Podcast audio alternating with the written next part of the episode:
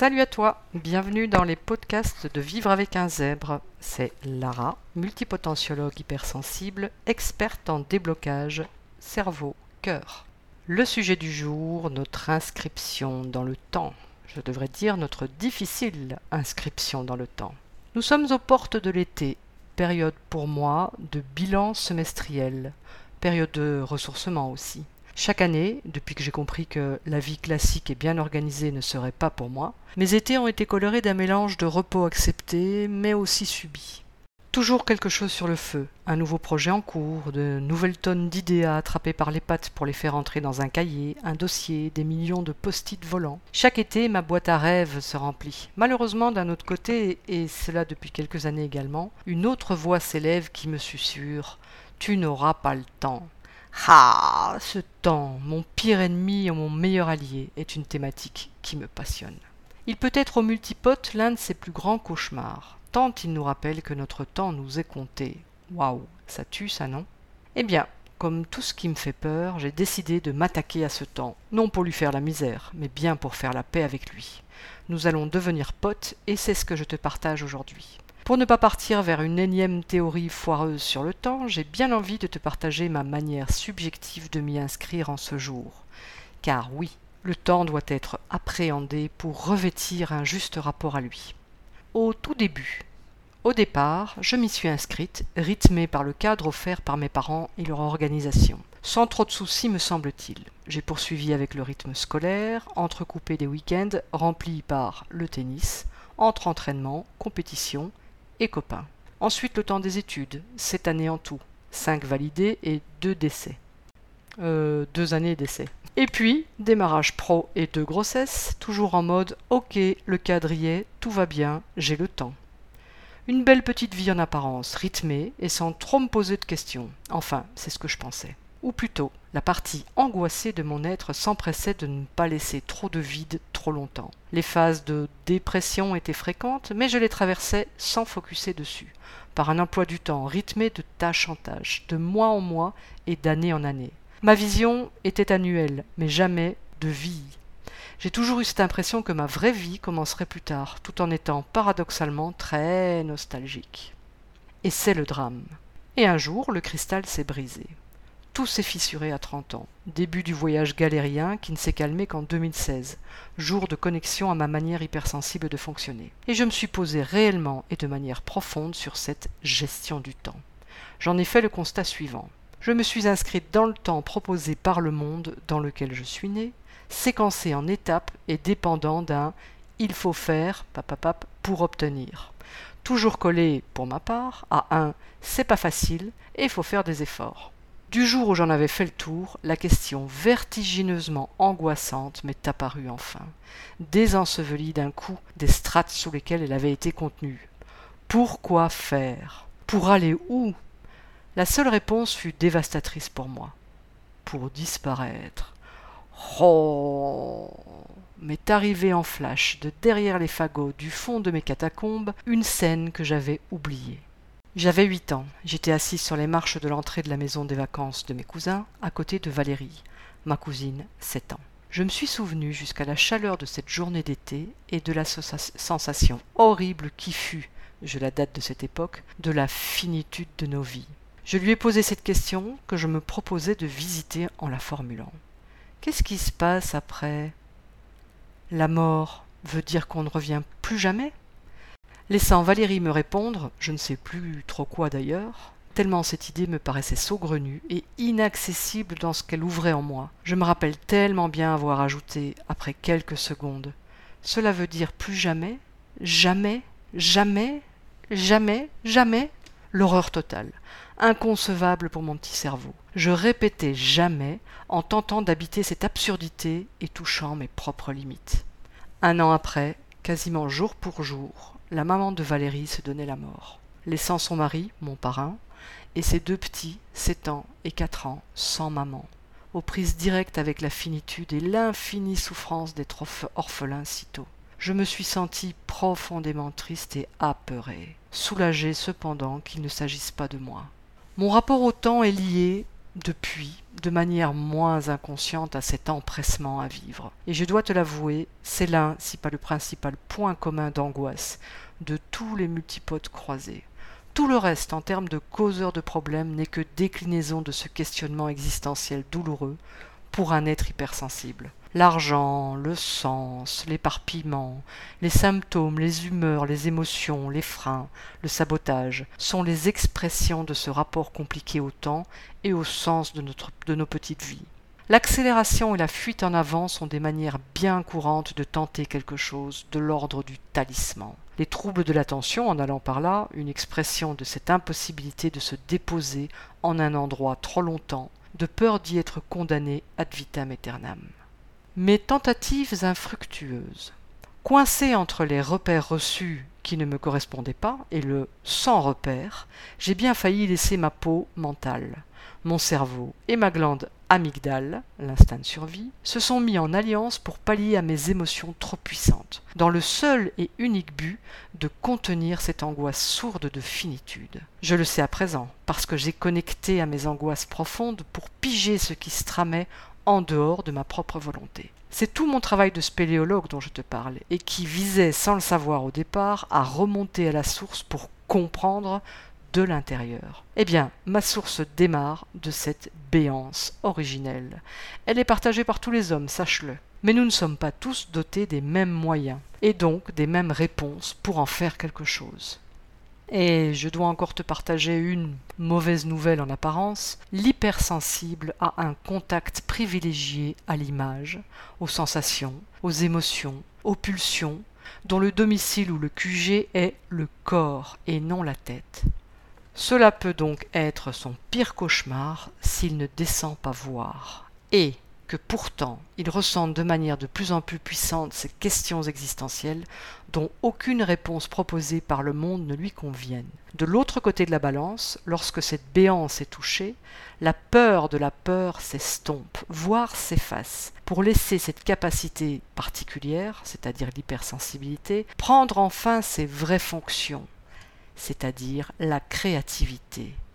Créer à partir de rien et de tout. J'ai expérimenté, des années durant, mes premiers essais de contention d'angoisse par la poudre de fée. Une vraie prestidigie magicienne. Je poussais à fond sur l'action et les mouvements de plus en plus rapides pour mettre de la distance entre ce que je ressentais et mon impuissance. Je me suis ainsi menti, avec la meilleure intention du monde évidemment tout ralentissement me mettait en zone danger. L'hyperactivité a envahi ma vie, même sans activité concrète. Lorsque les mains n'étaient pas occupées, le cerveau poursuivait ses constructions et déconstructions de plus en plus addictogènes. J'utilisais d'ailleurs souvent cette expression me noyer dans un verre d'eau. Je touchais une zone très frustrante de grands moments suractifs, remplis de vide et d'inefficacité, avec un vrai siphon aspirant vers le bas ou le fond. Le système vicieux se mettait alors en place. Au plus je me débattais, au moins je me sentais y arriver. Double claque, le monde extérieur me regardait, l'œil humide, me débattre en me disant Mais tu as tout pour y arriver, pourquoi te tortures-tu ainsi? Ah Le couteau se retourne dans la plaie. Je parle javanais ou quoi? J'ai tenté alors, seule manière qui utilisait ma créativité, de réinventer la roue à chaque fois je ne suis jamais arrivé à utiliser un quelconque outil fourni sans l'avoir démonté et remonté à ma façon. Tu imagines bien le temps que cela me prenait. Ben en fait oui et non. Je suis devenu la plus rapide pour pallier à cette incapacité à appliquer sans vraiment avoir ressenti, donc compris. Exemple flagrant concret. J'ai été parachuté comme responsable commercial de vente à domicile pour du vin. Ils avaient évidemment toute une stratégie commerciale et des techniques de vente ultra léchées. Il nous fallait appeler le Kidam par téléphone. Tu sais, celui qui t'énerve grave en t'appelant chez toi aux heures où tu te détends cinq minutes pour manger. Lui offrir une dégustation de, nos magnifiques vins doux naturels et sortir de chez eux une heure après avec un bon de commande signé. Autant te dire que le prix du vin était exorbitant et qu'il ne se vendait que par carton de douze, tant qu'à faire. Eh bien, j'ai dû réécrire totalement la manière de faire après avoir réussi en six mois comme vendeuse VRP, ce qui m'a parachuté, pour pouvoir tenter de transmettre ce que j'étais arrivé à faire, mais par des voies totalement différentes que ce qui était enseigné. Mon manager trouvait ça aussi épatant qu'énervant. Il m'a taxé à l'époque d'incoachable. J'ai passé des heures à écrire, ce qui au final ressemblait quasi à la virgule près à ce qui était enseigné. Comme si je devais revisiter le processus de création de la méthode pour pouvoir me l'approprier, l'ingérer, l'intégrer avant de l'utiliser. L'application telle qu'elle ne m'a jamais été possible. Jamais, même pendant mes études. Comme je l'ai clamé l'autre jour à une de mes patientes, je suis la plus autodidacte des diplômés. Chic, te dis-tu? Si elle a trouvé sa méthode, même si elle paraît longue, ça doit être bigrement efficace. Que nenni S'ajoute à ce démontage-remontage une dépense d'énergie immense et une pression pour récupérer le temps passé, qui amène au résultat obtenu un soulagement et non une victoire ressourçante et méritée. Le résultat, lorsque l'objectif est atteint, devient addictif et peu à peu insuffisant pour nourrir un repos nécessaire à la recharge des batteries. Cette course effrénée m'a fait passer, sans trop en connaître les raisons évidemment, du côté obscur de la force. Mes réussites se sont greffées à un assouvissement plutôt qu'à un bien-être. Je ne nourrissais pas, j'éteignais juste des flammes pour ne pas qu'elles me brûlent. Et cela a duré, s'est répété à foison jusqu'à la limite atteinte, qui fut l'alarme avant implosion. Je me suis arrêté à temps.